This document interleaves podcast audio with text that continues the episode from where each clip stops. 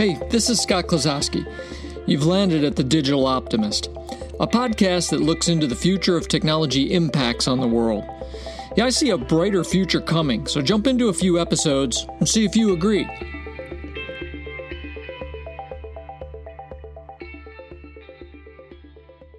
Time to cover the first subtopic in the series on machine intelligence. And if you're going to start with a subtopic, it's got to be robotics. So, when I talk about robotics, uh, I got to go back to uh, when I was a kid and I think about the Jetsons and the Flintstones. Two of my favorite shows when I was a kid, but for completely different reasons. Uh, I love the Flintstones because uh, I like the characters and I thought it was an interesting show. Uh, but the Jetsons, that was a whole different different When I saw the Jetsons for the first time, I think that's what started me on the road uh, that, that had me end with uh, having a firm called Future Point of View and being somebody that was constantly looking out into the future as far as what technology was going to do. When I saw the robot maid in Jetsons and I saw the different devices that they had, I thought, well, by the time I get out of high school, when I'm an adult, I will have all of these. And here I am at 58 years old, and you know what I have? I have a Roomba. A Roomba is not exactly what they had on the Jetsons. But you have to admit that the Jetsons was a pretty interesting show as far as painting a picture of what the future might be like. And it definitely started my first uh, interest in robots. Now, I love science fiction. And so, of course, I've read a ton of science fiction books. And, you know, one of the interesting things when I look into science fiction is uh, how uh, robots uh, tend to play a pretty uh, major role. In, in a lot of cases, the robots are humanoid. And I think that's an interesting thing to look at, just uh, the fact that when we think about a mechanical device, right, or a device that can do tasks for us, we tend to make it humanoid. Uh, now, there's a term for that, uh, skeuomorphism. Uh, I've always loved the concept of skeuomorphism or skeuomorphs, which is uh, where we take something from the physical world and then we mock it in the digital world. Uh, because we're comfortable with it. So, for instance, a, a calculator, right, or a telephone, uh, taking those, uh, what we had in the physical world for years, and then just uh, literally recreating them uh, visually in a virtual world, when clearly there would be a better way to provide that information. So anyway, skeuomorphism. It's what we do with uh, robots. You know, we tend to try to show them as being humanoid. Now, uh, I, I'm sure that when we look into the future, years from now, what we're going to find is uh, that robots are going to come in many, many different flavors. Uh, sure, will there be uh, robots that have a human form factor? I'm sure they will. And the reason for that is because we've set up a world that works for our hands and our feet and legs. And so, in order for a device, a machine, uh, to, to play a role in our world some level, it will have to have the same type of physical characteristics that we have. But I think that will be a small percentage of the overall robots. I have a feeling there will be many more. Uh, and I think we need to define uh, robots as not only being physical. Uh, that there are also virtual robots, uh, things that we would uh, build into RPA, for example, robotic process automation, uh, which is going to be the second piece of uh, robotics, right? We'll get to that here in a second. Uh, but let's back up. Uh, it might be interesting for you to know that this word was invented uh, many years ago, uh, actually in 1920s. And so uh, there was a Czech playwright uh, whose name was Karel Čapek, and he lived from 1880 to 1938 and uh, he introduced in 1920 his hit play RUR, right? Rossum's Universal Robots. Uh, and that was the first time that word really is seen that we know of. And the word comes from the Old Church Slavonic word rabata, R A B A O T A, which means servitude or forced labor, which tells you something about the history of robots and kind of our thoughts, right? Mechanical machines or beings uh, that basically do our bidding, right? Do our work for us. And I find it interesting that that's where the word comes from, means servitude or forced labor. Uh, now, I looked up just for fun uh, in Webster's and Oxford uh, what the definition of robot was and neither one of them was very good at all. Uh, you know, they both basically talk about machines that are like humans. Uh, and I think that's where I really want to start today, which is uh, we need to vastly broaden uh, what that word means. Uh, that word should not mean uh, a metal and plastic machine, uh, you know, that it looks like a human or does things like humans. Uh, even in factories right now, right? Uh, typically, the the machines um, look like large arms, and and that's fine. you know, they don't have to have legs or a body. Uh, but I, I, think one of the things we need to do right off is just start broadening the term of what is a robot. Uh, and as I mentioned earlier, let's broaden it into two different pieces physical and virtual. Because I think it's important to understand that we also have virtual robots today, uh, which are code, code that do a highly repetitive process that a human used to do on a computer system. All right, so that's one way to look at robotics, maybe right. The one at one end of the spectrum is uh, we have physical robots, and at another end of a spectrum uh, we have the uh, the virtual robots. Uh, so think about it that in that way. Then look at another layer, which is at one end of the spectrum we have machines, whether those are virtual machines or physical machines, uh, that do not have much intelligence. They do one task over and over and over, and that is the only thing they know how to do is that one task. For instance, uh, put a weld on a car part, and that's the only thing that the robot can do is put a weld on a car part. Or if it's a virtual robot, maybe it moves data from one system to another automatically when there's data to be moved. That's the only thing the virtual robot knows how to do. At the other end of the spectrum, you would have a highly intelligent robot. So you would have one that's got AI built into it. It's a robot that can make decisions. It could look at a large amount of data and make a decision much like a human being. Uh, maybe it even knows what its goal is, it knows what its tasks are, and it is constantly optimizing to be able to do those tasks. So you can think about this almost like a quadrant if you wanted to, where we have physical robots, we have virtual robots, we have robots that are very single use, not highly intelligent, and then we have robots on the other end of the spectrum growing more intelligent all the time. Uh, if you think about the Boston Dynamics videos that we keep seeing, uh, highly ambulatory robots, and then Boston Dynamics bought an AI company, which means that they can put a brain into those highly, uh, you know, uh, highly um, augmented robots that uh, can move, walk, flip, jump, you know, do everything that their their robots can do. So, again, it's time to widen this definition of robot. And if we do, uh, it, it, starts to just include any machine, whether it's a virtual machine or a physical machine, that, that can do a task for a human being. And then the robots will be in different places on the uh, intelligence scale.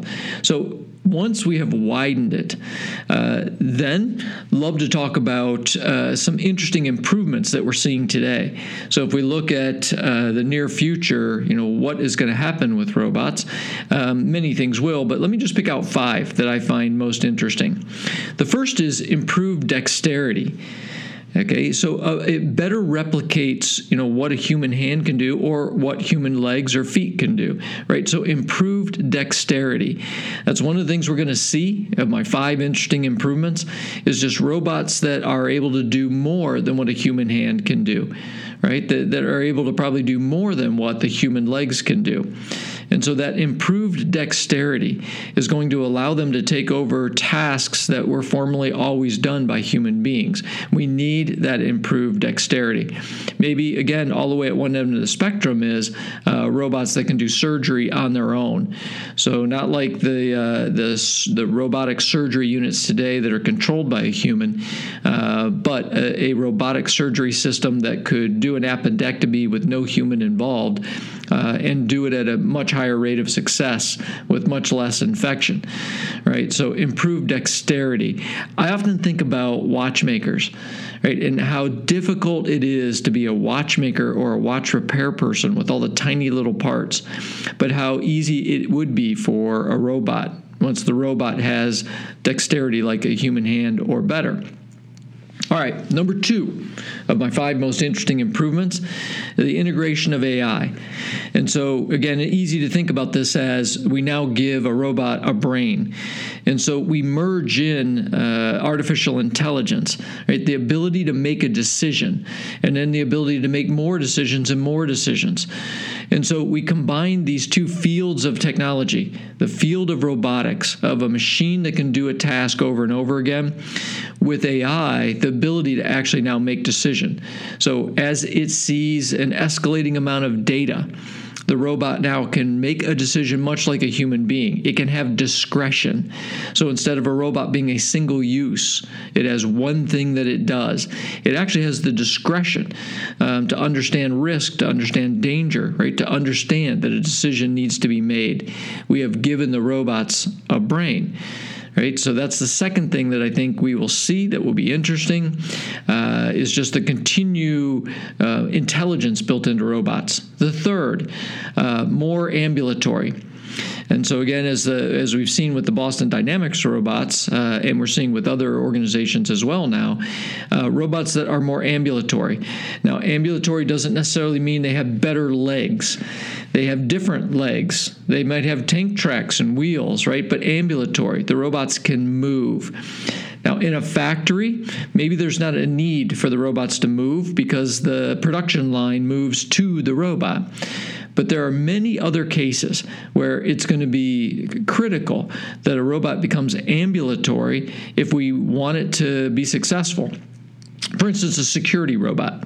Look at a, a robot that's going to guard a campus or guard a business. Uh, the more ambulatory that robot is, the less easily it can just be knocked off its track, right, or knocked over or fall. Um, the, the more we can make sure that it cannot do those things, right, because it is highly ambulatory, the better. The more it could chase after a perpetrator that has broken into a building right? So clearly, it's one of the things that we want to happen is that robots become more ambulatory, at least the physical side robots. Uh, that they move, they can move on their own, they can move without hurting anybody or hurting anything. And so that's my number three that, that we are going to see that we're making a lot of progress on. My number four, more specialized.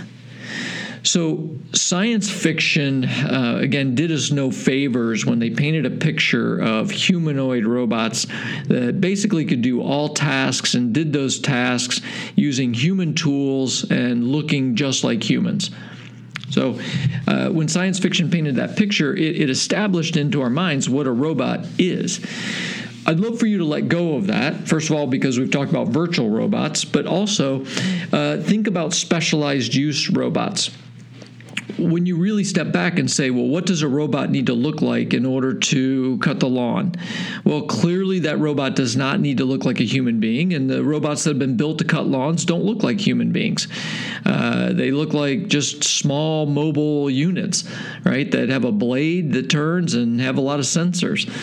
So we can use another example. You know, what would a robot look like that goes and fights fires? Well, I don't think we want it to have two legs and two arms, you know, to try to carry a hose uh, that's a very heavy hose into a building, or to be fireproof, uh, or to be able to survive if uh, if something falls on it, right? I mean, you're going to want a completely different looking device to be a firefighting robot, and so it is with most physical robots that we talk about. You know, the robots that are working in uh, warehouses now do not look like human beings. Uh, and I think we'll see more and more of that. We'll see very specialized u- uh, uses for robots where we say, here's the task that needs to be done physically, and then you know, here's the best design to be able to do that task. And rarely is it going to be two arms, two legs, you know, and a head. Uh, again, the only time that we'll have to do things like that is when the robot is using tools or a human system uh, that is already built for arms and legs. And then we need to put the robot into it. Uh, but maybe a good way to think about this is if you want to build an autonomous car, you don't build a robot to put in the car to do steering with a traditional steering wheel or press on a gas pedal. You actually build all the autonomy right into the vehicle. Uh, it's the same thing, right? When I say number four, more specialized, we're going to see more and more custom built robots to do a specific task. Um, putting shingle on a house Okay, what would a robot look like that puts shingle on a house? What would a bulldozer robot look like? Okay, or the robot tractors in a field in agribusiness. None of those is going to be built uh, to look like a human or to operate like a human. All right, number five, more connected to the mesh. So, not the internet per se, right? I'm going to say the mesh. Robots are, are going to become more and more connected to the sensors and the smart devices around them. And that's what I'm going to call the mesh. Uh, you've probably heard me talk about that before. Uh, this is a uh, you know where there are hundreds or thousands of sensors and devices that are all connected to each other, uh, and so they create a mesh, a unit that has some awareness and some understanding more than the individual parts. Well, robots are going to become more and more connected to a mesh, and that mesh will give them real time information as far as what they should be doing. And this is a lot more powerful than a robot just being connected to the internet and one human controller. So think about the factory floor. If the factory floor is a mesh, which many are starting to become, uh, a, a digital mesh of devices and sensors and equipment, the robot now can interact with the overall mesh as opposed to the, the robot is bolted to the floor uh, and it does its one task and it's highly dependent on the uh, on the production line to bring a part uh, you know in in exactly the right place for the robot to be able to do what it does right? Think about when a robot understands the entire overall system and can constantly make adjustments on what will be best. So that's my number five, more connected to the mesh. Those are my five interesting improvements improved dexterity, the integration of AI, more ambulatory, more specialized, more connected to the mesh. Now, I am a digital optimist. That is this podcast. And so it's now time to talk about why am I so optimistic about robots and what they're going to be doing in the world. Uh, they're already here, but what we're what they're going to be doing over the next five to ten to twenty years. And I've broken this down basically into three main areas and then just a fun one right? So the three main areas that make me really optimistic. Uh, the first one is improved safety. Okay, a, a, robot, physical robot, is able to do tasks that today could harm a human. Uh, I've many times used the example of a firefighting robot. Uh, I really uh, would like to not have our human firefighters dying in buildings that they go into and then the building collapse or there's an explosion, right? We clearly can build firefighting robots that would be able to do a better job inside the building than a human could do with all of the sensors that could be given to a robot robot could have a drone flying over the top of the fire, giving it real time information on what it should be doing. So we easily could uh, improve the safety of firefighters by creating firefighting robots. Uh, anything in manufacturing that is dangerous, whether it's lifting or cutting, uh, you know, doing anything around a blade, uh, or whether it could be some type of compression issue. Uh, so uh, anything that could be dangerous in manufacturing, allowing a robot to do it it, uh, mining, fishing, right? I mean, we can go through certain industries where there's a high incident of humans being injured and say a, uh, a robot is going to be able to do that.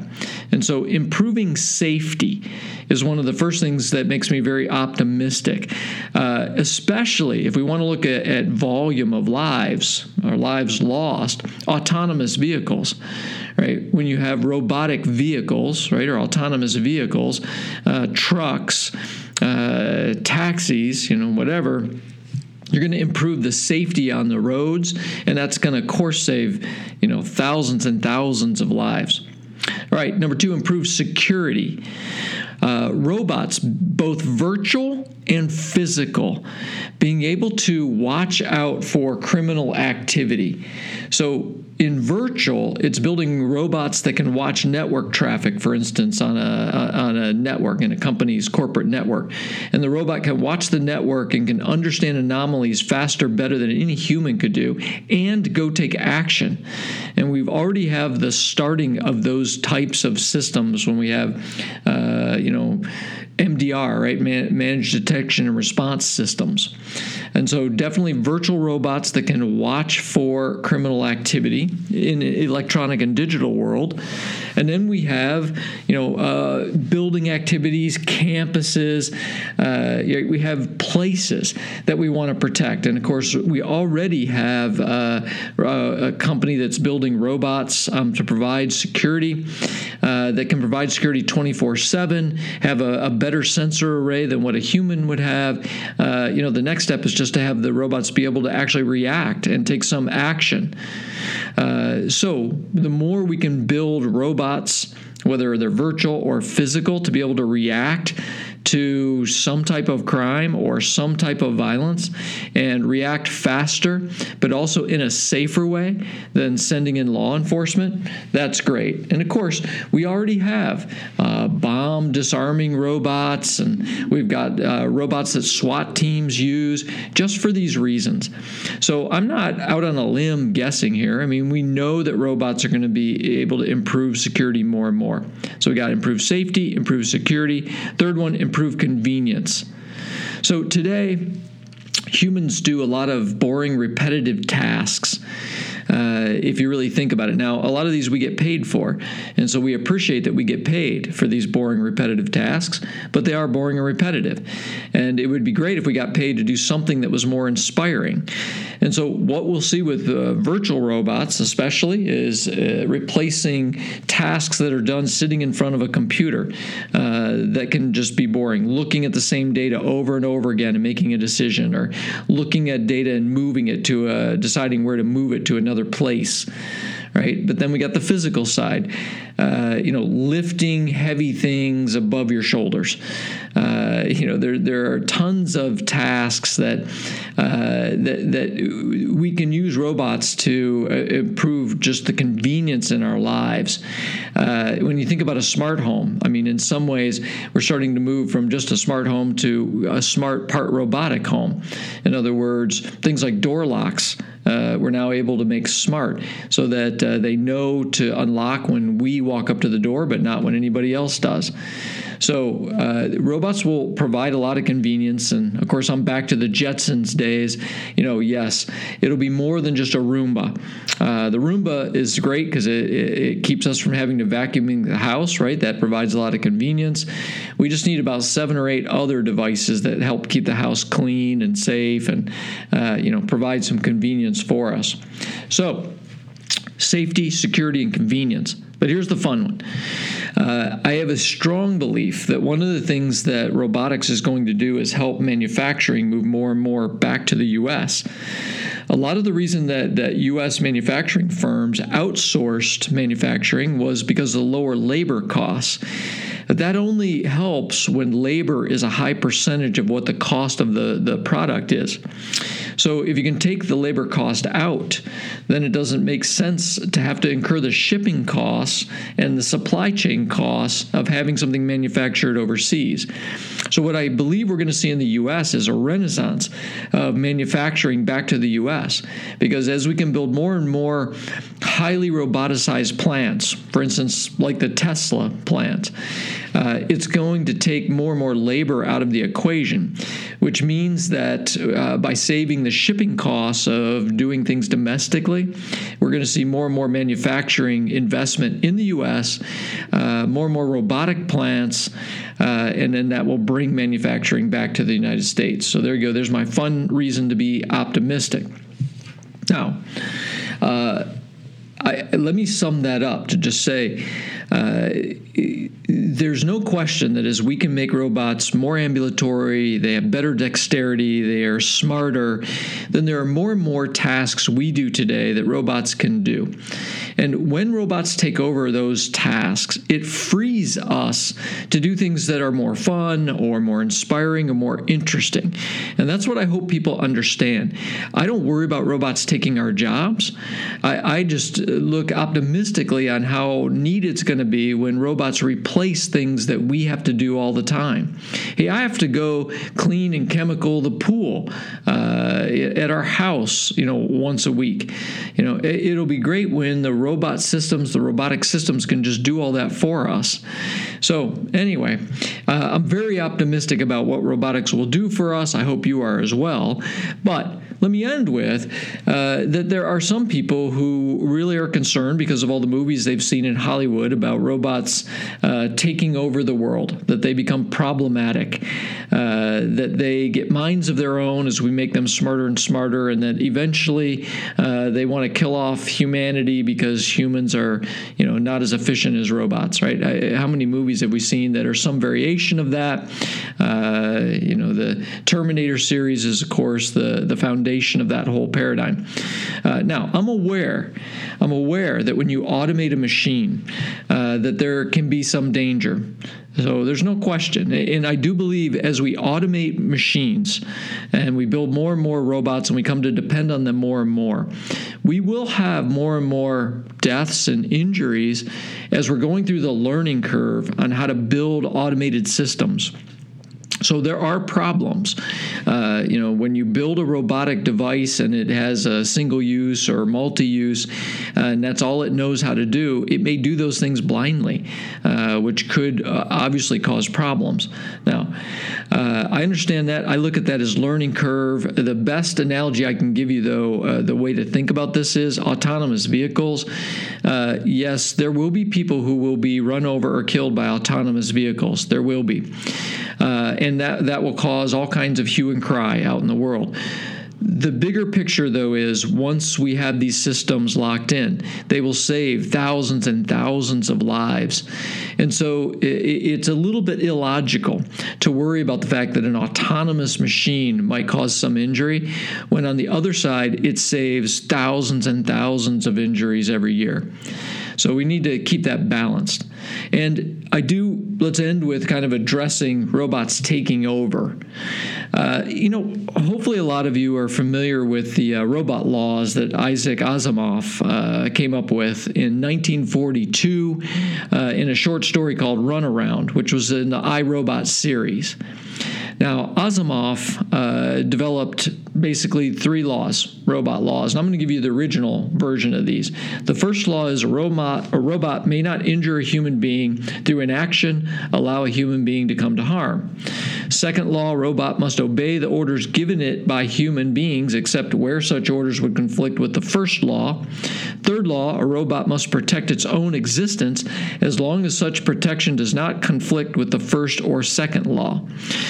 The interesting thing about these three laws is they have to be in this order. If you change the order around, uh, then they don't work.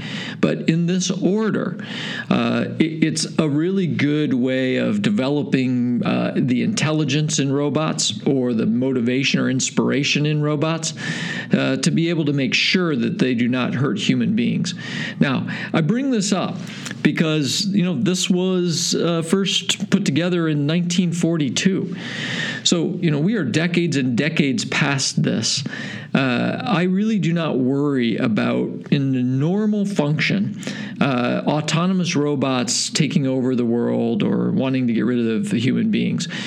I only worry about what human beings will do with the robots. Uh, because the vast majority of people who build robots will build them and build them to be safe there are always people who are on the dark side uh, who will look to deprogram, reprogram, or use some type of autonomous robotic system, virtual or physical, and try to corrupt it in order to cause mayhem.